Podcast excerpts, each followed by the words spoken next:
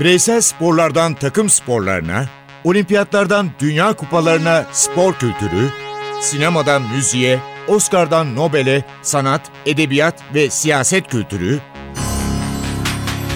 ve dünya tarihinin unutulmazlarıyla ilgili konuşulanlar, olayların perde arkası, yorumlar, sorular ve yanıtlar.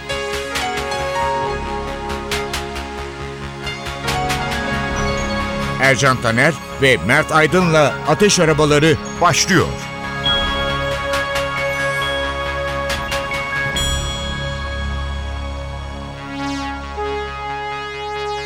Ateş Arabalarına hoş geldiniz. Hoş geldiniz.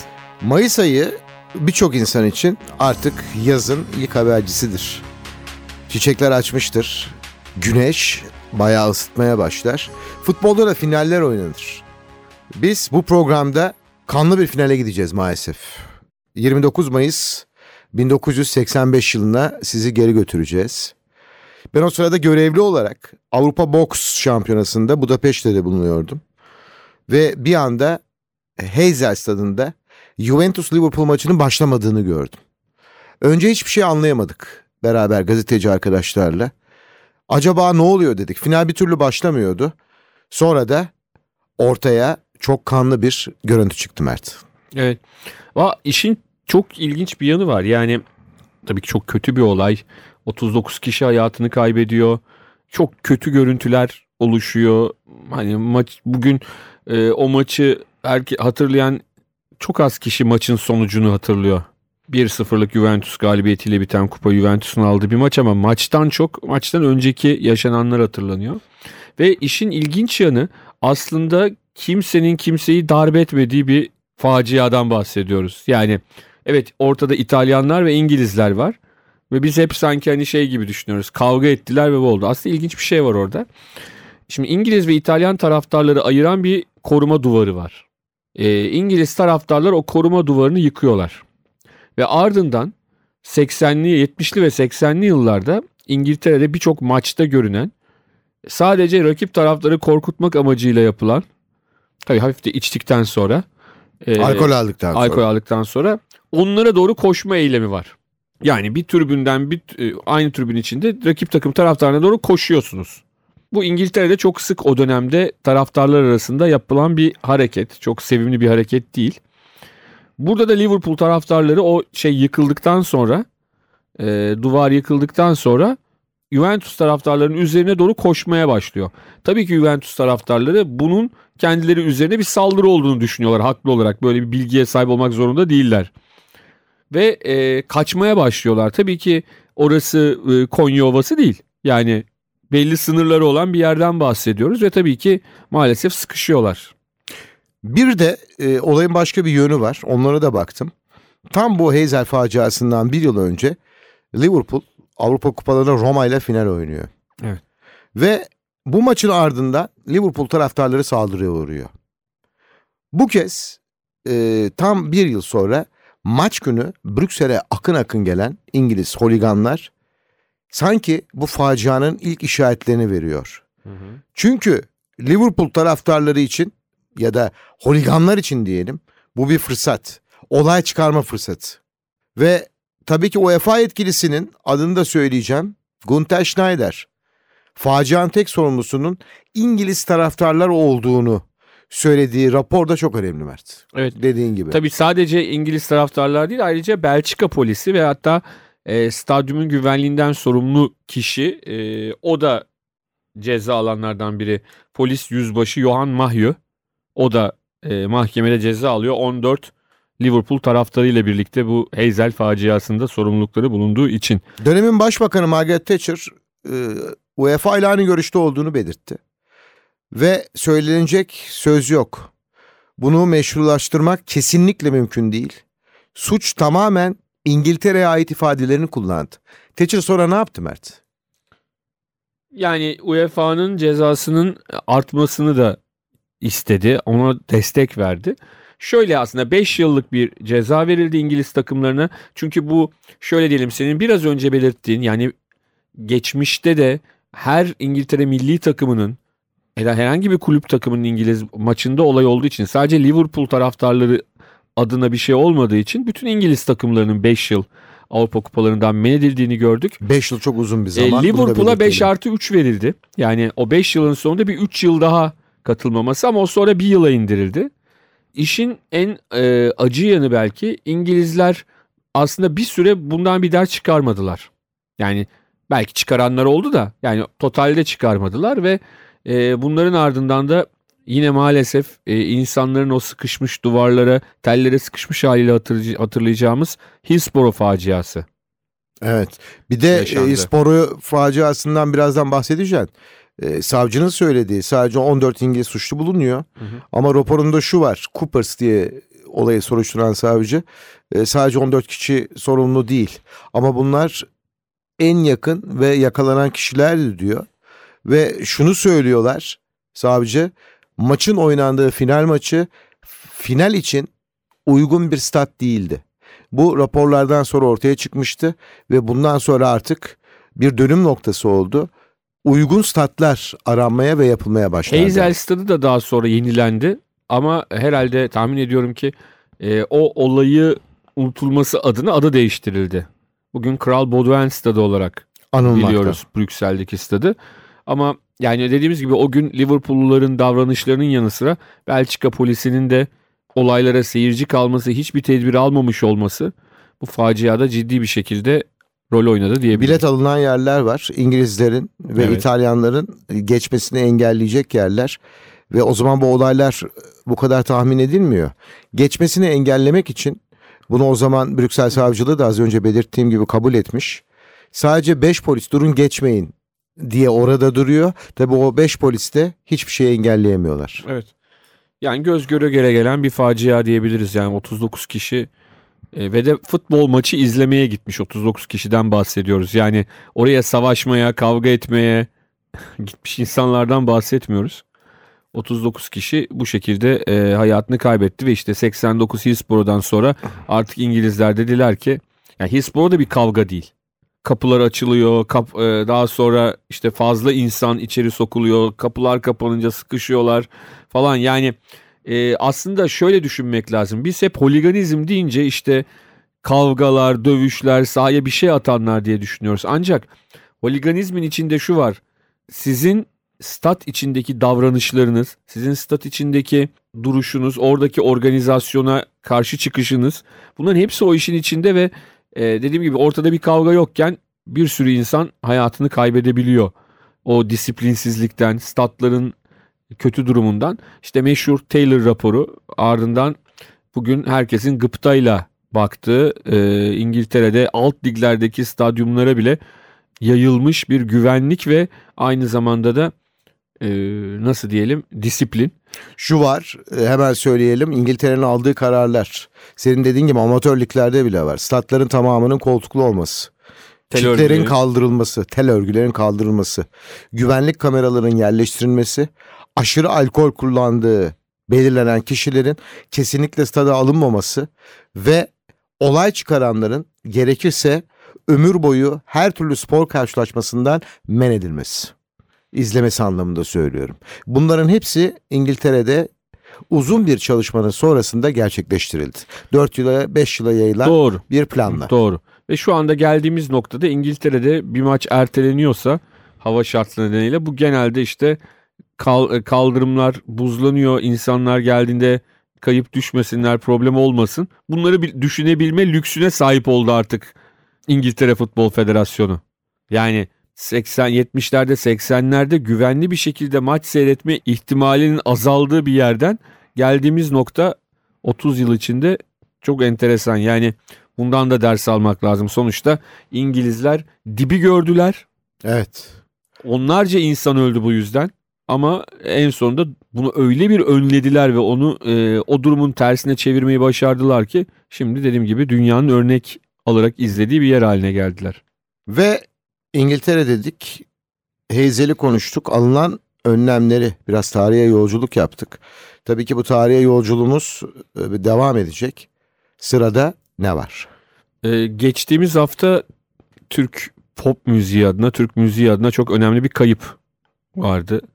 5 Ocak 1943 tarihinde Ankara'da doğan ve Türk müziğine çok büyük bestelerle hizmet veren. Aynı zamanda Türk sinemasına yine yaptığı hakikaten yine çok özel film müzikleriyle hizmet eden, birçok öğrenci yetiştiren çok çok önemli bir müzisyen, bir müzik adamı. Ya müzisyen, besteci, aranjör dediğin gibi Türk sinemasına çok büyük hizmetleri olan bir kişilik. Atilla Özdemiroğlu'nu kaybetti. Evet.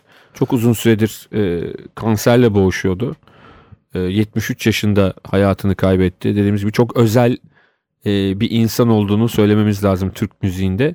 Türk müzik tarihinde, Türk pop müzik tarihi herhalde yazıldığında ya da yazılıyorsa, yazılacaksa e, Atilla Özdemiroğlu'na çok önemli bir yer ayrılması gerekecek. Ajda Pekkanlar, Kayahanlar, Sezen Aksu'lar, Lünüferler, Onlu Tunçlar yine hayatta olmayan Uzay, Hepari gibi isimler. Hepsi birlikte çalıştı. Sadece birkaç unutulmaz e, şahsiyetten bazılarıydı. Ercan abi şimdi sen hatırlayacaksın. Tabii ki dinleyicilerimizin bir kısmının yaşı yetmeyecek ama 1980 yılıydı. Ee, Eurovision Türkiye elemelerinde Ajda Pekkan'a sanırım birkaç şarkı sipariş edilmişti. Ve bir yarışma değil de birkaç değişik bestecilerin şarkılarını okudu. Ee, bir, bir türlü puan alamıyorduk Eurovision'da. Evet, evet. Onun için dedik ki bir yıldız gönderelim evet. Eurovision'a. Aynen öyle. Esas mesele buydu. Aynen öyle. Ve e, o dönemin en ünlü bestecilerinin, e, pop müzik bestecilerinin eserlerini icra etti Ajda Pekkan ve sözleriyle o dönemde işte petrol krizi var, e, terör var. Çok karışık bir dönem Türkiye'de. o dönemde o petrol krizine de birazcık akaryakıt krizine de bir parça sadece e, çok güzel bir yere temas ettin. Tarih tarihi açıyor. Dünya inanılmaz bir petrol krizi yaşadı. Tabii şimdiki insanlar bunu hatırlamıyorlar. Tarih olarak söyleyelim. 70'li yılların ortası ve sonrası Orta Doğu kaynaklı bu petrol krizinde Amerika'da bile benzin istasyonlarında kuyruklar meydana geliyordu. O yıllar petrol yok, benzin alamıyorsun. Öyle evet. yıllardı. Bu şarkının esprisi tabii bu şarkıda Peter Oil isimli bir Amerikalı'dan bahsediliyor petrol olarak. Ee, Şanar Yurdatapa'nın sözleri ve Atilla Özdemiroğlu'nun e, müziğiyle Eurovizyon'da 1980 yılında bizi temsil eden unutulmaz şarkıyı dinleyelim Ercan abi Petrol.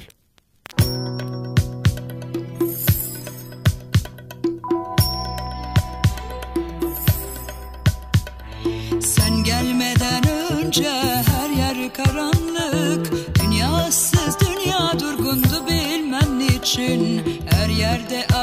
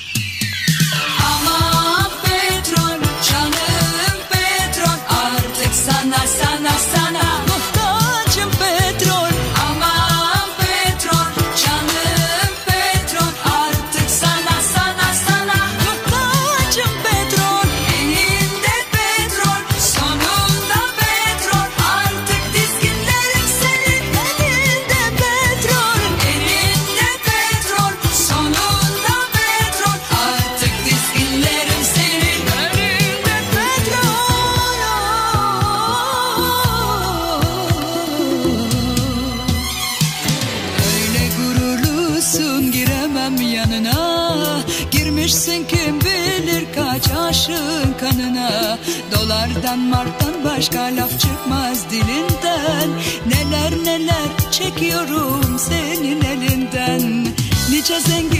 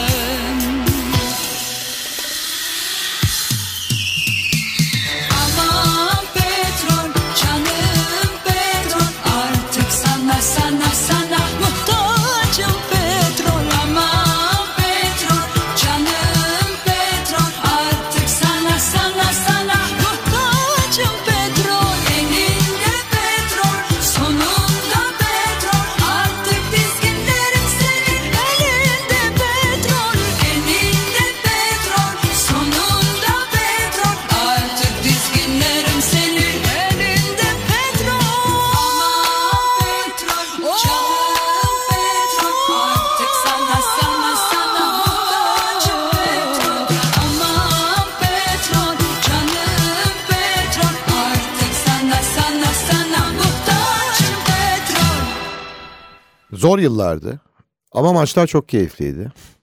O 80'li yıllar, daha önceki yıllar. Sen de maça gittin. Ben daha çok küçüktüm ama maça gidiyordum.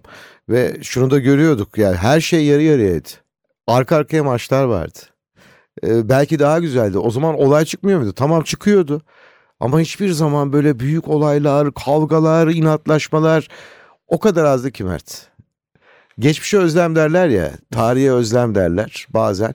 Bunu o yılları, o maçları kendi başıma düşündüğümde özlediğimi fark ediyorum. Ercan abi ilginç bir şey var. Yine belki bu programda konuşmuşuzdur. Bu programı o kadar uzun yıllardır yapıyoruz ki artık neyi konuşup neyi konuşmadığımız da bir yerden sonra kendini kaybediyor. Bakırköy'de Zuhurat Baba sahası vardı. Hala var mı bilmiyorum. Var galiba. Galiba yok. Yüce Spor'un stadı sahasıydı. Bakırköy Yüce Spor'un, Spor'un evet. sahasıydı. Yazın hafta sonlarında bayağı Türkiye Futbol Ligi'nin üst düzey kalbur üstü futbolcuları yazın Şimdi, şimdi mümkün değil zaten böyle bir şey olması. Gidip orada top oynarlardı. Karışık takımlar yaparlardı. Hafta sonu insanlar ve parasız bedavaya gelip o maçları bunlara da yaz maçları denirdi. Ve inanılmaz yani şimdi mesela işte 70'ler 80'lerin ortalarına kadar devam etti bu. Başka neredeydi biliyor musun? Davutpaşa'da Çukurbostan diye bir saha evet, vardı. Evet. Büyükada'nın sahası vardır. Kınalıada'da bir şeyler da- yapılıyordu. mıydı? Evet galiba. Ee, adalar turnuvası yapılıyordu. O kadar güzel ki ama senin söylediğin gibi espri şu. Türkiye Ligi'nde bir sezon boyunca izlediğimiz Galatasaraylı, Beşiktaşlı, Fenerbahçeli, Ankara güçlü o yıllarda Bursa sporlu oyuncular gelip o turnuvalarda forma giyerdi. Ercan abi ben şeyi hatırlıyorum. Engin Verel o dönemde hangi dönemiydi? Ya Hertha Berlin ya Anderlecht Lille üçünden birinde hani Avrupa'da oynadığı dönemde gittik böyle babam kardeşim e, herhalde 9-10 yaşında falanım. Dediler ki bugün Engin Verel gelecek. Ya Hadi adam canım falan Avrupa'da yani düşünsene şimdi Arda geliyor o tip bir şey düşün. Ve hakikaten Engin Verel geldi. Orada turnuvada oynadı. Galatasaraylı, Fenerli, Beşiktaşlı diğer takımlardan, alt liglerden, ikinci ligden o zaman ikinci ligdeki futbolcular da çok tanınırlardı. Evet.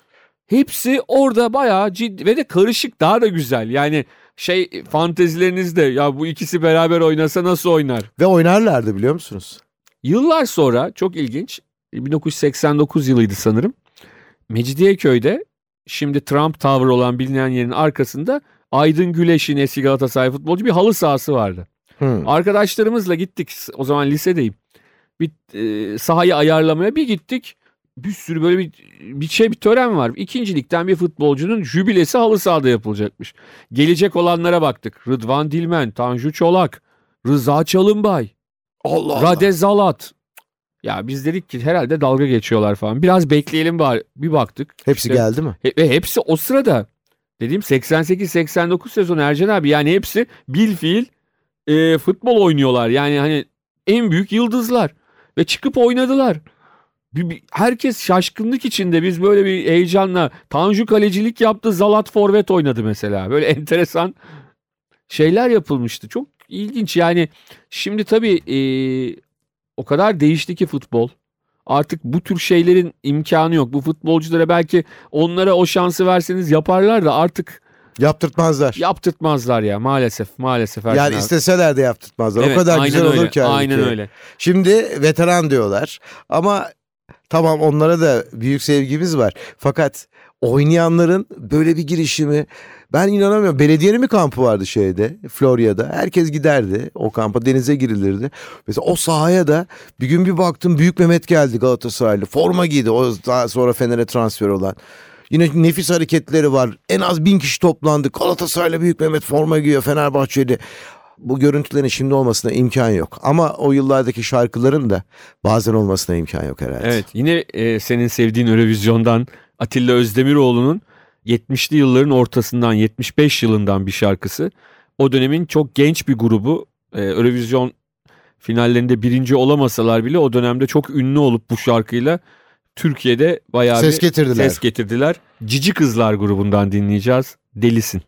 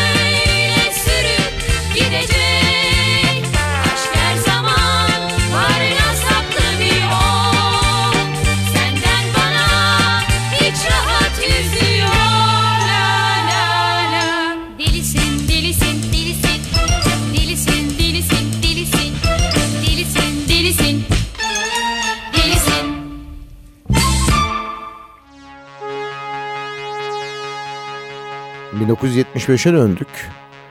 1975'ten ortalara gideceğiz. Filmler tabii ki Hababam sınıfı. Hepimize hem televizyon hem de o yıllarda beyaz perdeye bağladı. O yıllarda eski arabalar, eski arabalardan yeni yerli arabalara geçiş. Bir araba için yarışma düzenlendi. Arabanın ismi şimdi olmayan Anadolu biliyorsun. Evet. Anadolu hakikaten çok değişik, enteresan bir arabaydı. Ve çok insan kullanırdı. Yani öyle şey değildi. Bayağı popüler bir arabaydı aslında. Hatta şöyle bir laf denirdi. Ben çok arabadan anlamam Ercan abi. Otomobilden anlamam. Onun için bunun ne kadarı efsane, ne kadarı gerçek bilmiyorum ama hani şimdi bir herhangi bir araba bir kaza yaptığında, çok büyük bir kaza yaptığında işte araba haşat olur derler. Ama mesela işte şeyin iskeleti sağlam kalır denirdi. Anadolu'nun iskeleti Evet, sağlam evet. kalır denirdi. Öyle muhabbetler var. Ee, öyle şeyler ama ben hiç anlamadığım için bunun e, şeyini çözemedim. Doğruluğunu, yanlışlığını. Böyle enteresan şeyler olurdu. Ondan sonra işte abi Ercan abi dünya üzerinde Doğan görünümlü Şahin diye bir şey olabilir mi? Yani şimdi bir mesela bir araba atıyorum ya şey diyelim ki sedan ya da hatchback olabilir değil mi? Tabii Yani tabii. Sedan görünümlü hatchback demezsin değil mi yani? yani ben şey demem. olabilir mi? Ben demem. Serçedes de demem mesela değil mi? Evet. Ya şimdi Doğan görünümlü Şahin. Ya olacak iş değil ya. Ne demek bu abi? Bunları da gördük, bunları da yaşadık. Yani hakikaten çok orijinal şeyler bunlar. Ama şunu unutmayalım. e, Sinemaya gittiğimizde makiniste kızardık. evet. Çünkü filmin en heyecanlı yerlerinden birinde tak film kopardı. Ya da ara oluyor öbür filmin bobini yetişmemiş. Ara 15 dakika olur ara 35 dakika. İşte Cici Kızlar dönemi 1975 şarkıyı söylediler. Ama sonraki dönemlerde Türk sineması e, çok büyük atılımlar gösterdi. Ve tabii yine Atilla Özdemiroğlu diyeceğiz. Evet 1982 yılında e, yapılan bütün oylamalarda, yapılan bütün yarışmalarda yılın şarkısı seçilen ve daha sonra da günümüze yakın zamanlarda da birçok şarkıcı tarafından cover yapılan efsane bir şarkıyı bir Atilla Özdemiroğlu şarkısını Aysel Gürel'in sözleriyle yine rahmetli Sezen Aksu'dan dinliyoruz Firuze.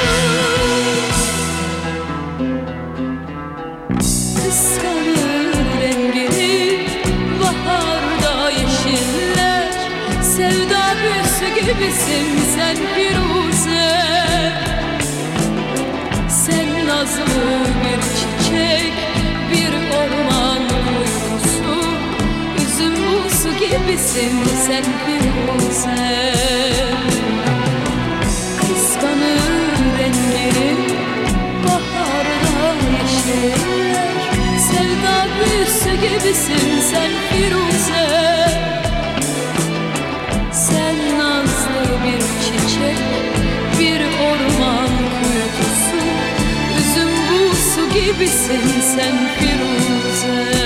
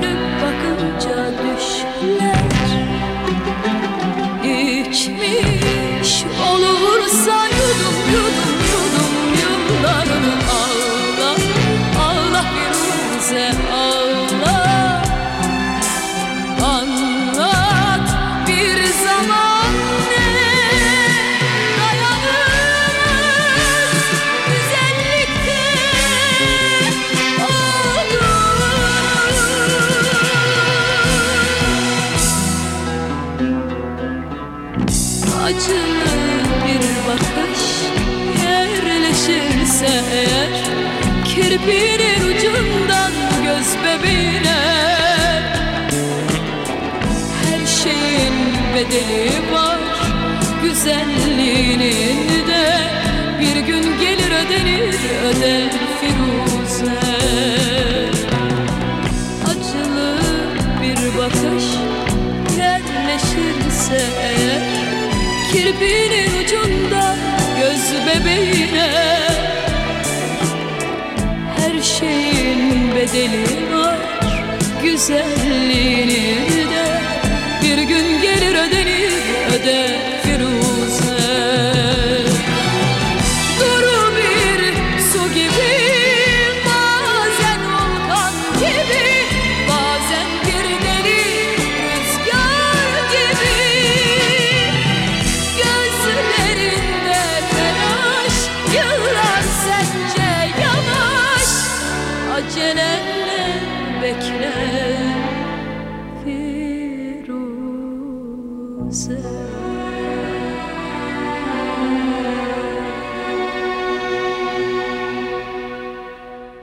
Göztepe, o zaman birlikte, Altay, İzmir Spor'u biliyoruz. Karşı. Karşıyaka'yı biliyoruz. İşte Altınordu, Ege'de ne takımlar vardı.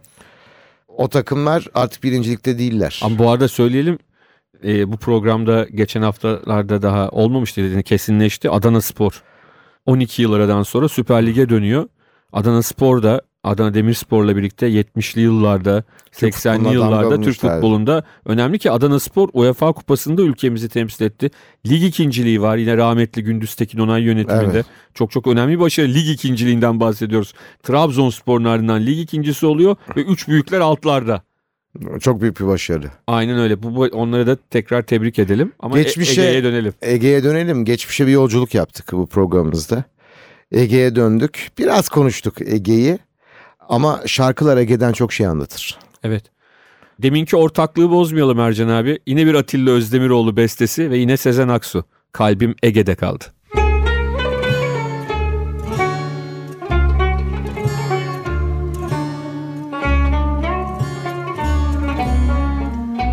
Bugün nostalji yaptığımız bir programdı. Çok büyük bir besteciyi yad ettik. Konuştuk. Şarkılarını sizlere sunduk. Haftaya ateş arabalarına tekrar buluşmak dileğiyle. Ben Ercan Taner. Ben Mert Aydın. Hepinize mutluluklar diliyoruz. Hoşçakalın. Hoşçakalınız. Sigaramı sardım karşı sahile Yaktım ucunda acıları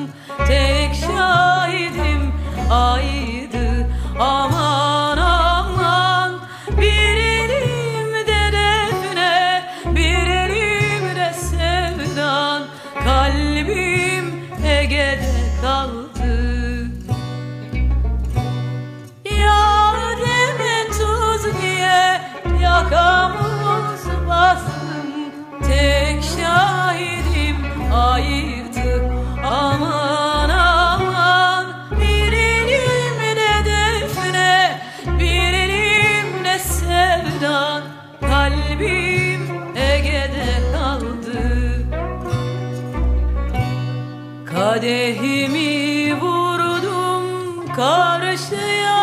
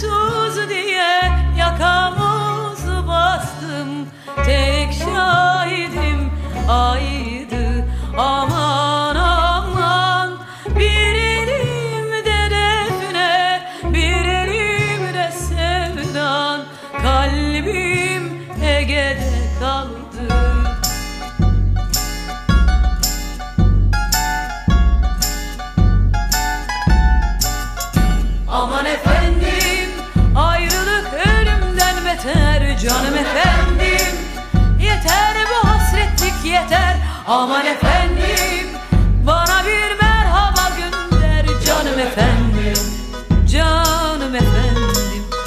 Aman efendim ayrılık ölümden beter Canım efendim. Yeter bu hasretlik yeter. Aman efendim bana bir merhaba gönder Canım efendim, canım efendim.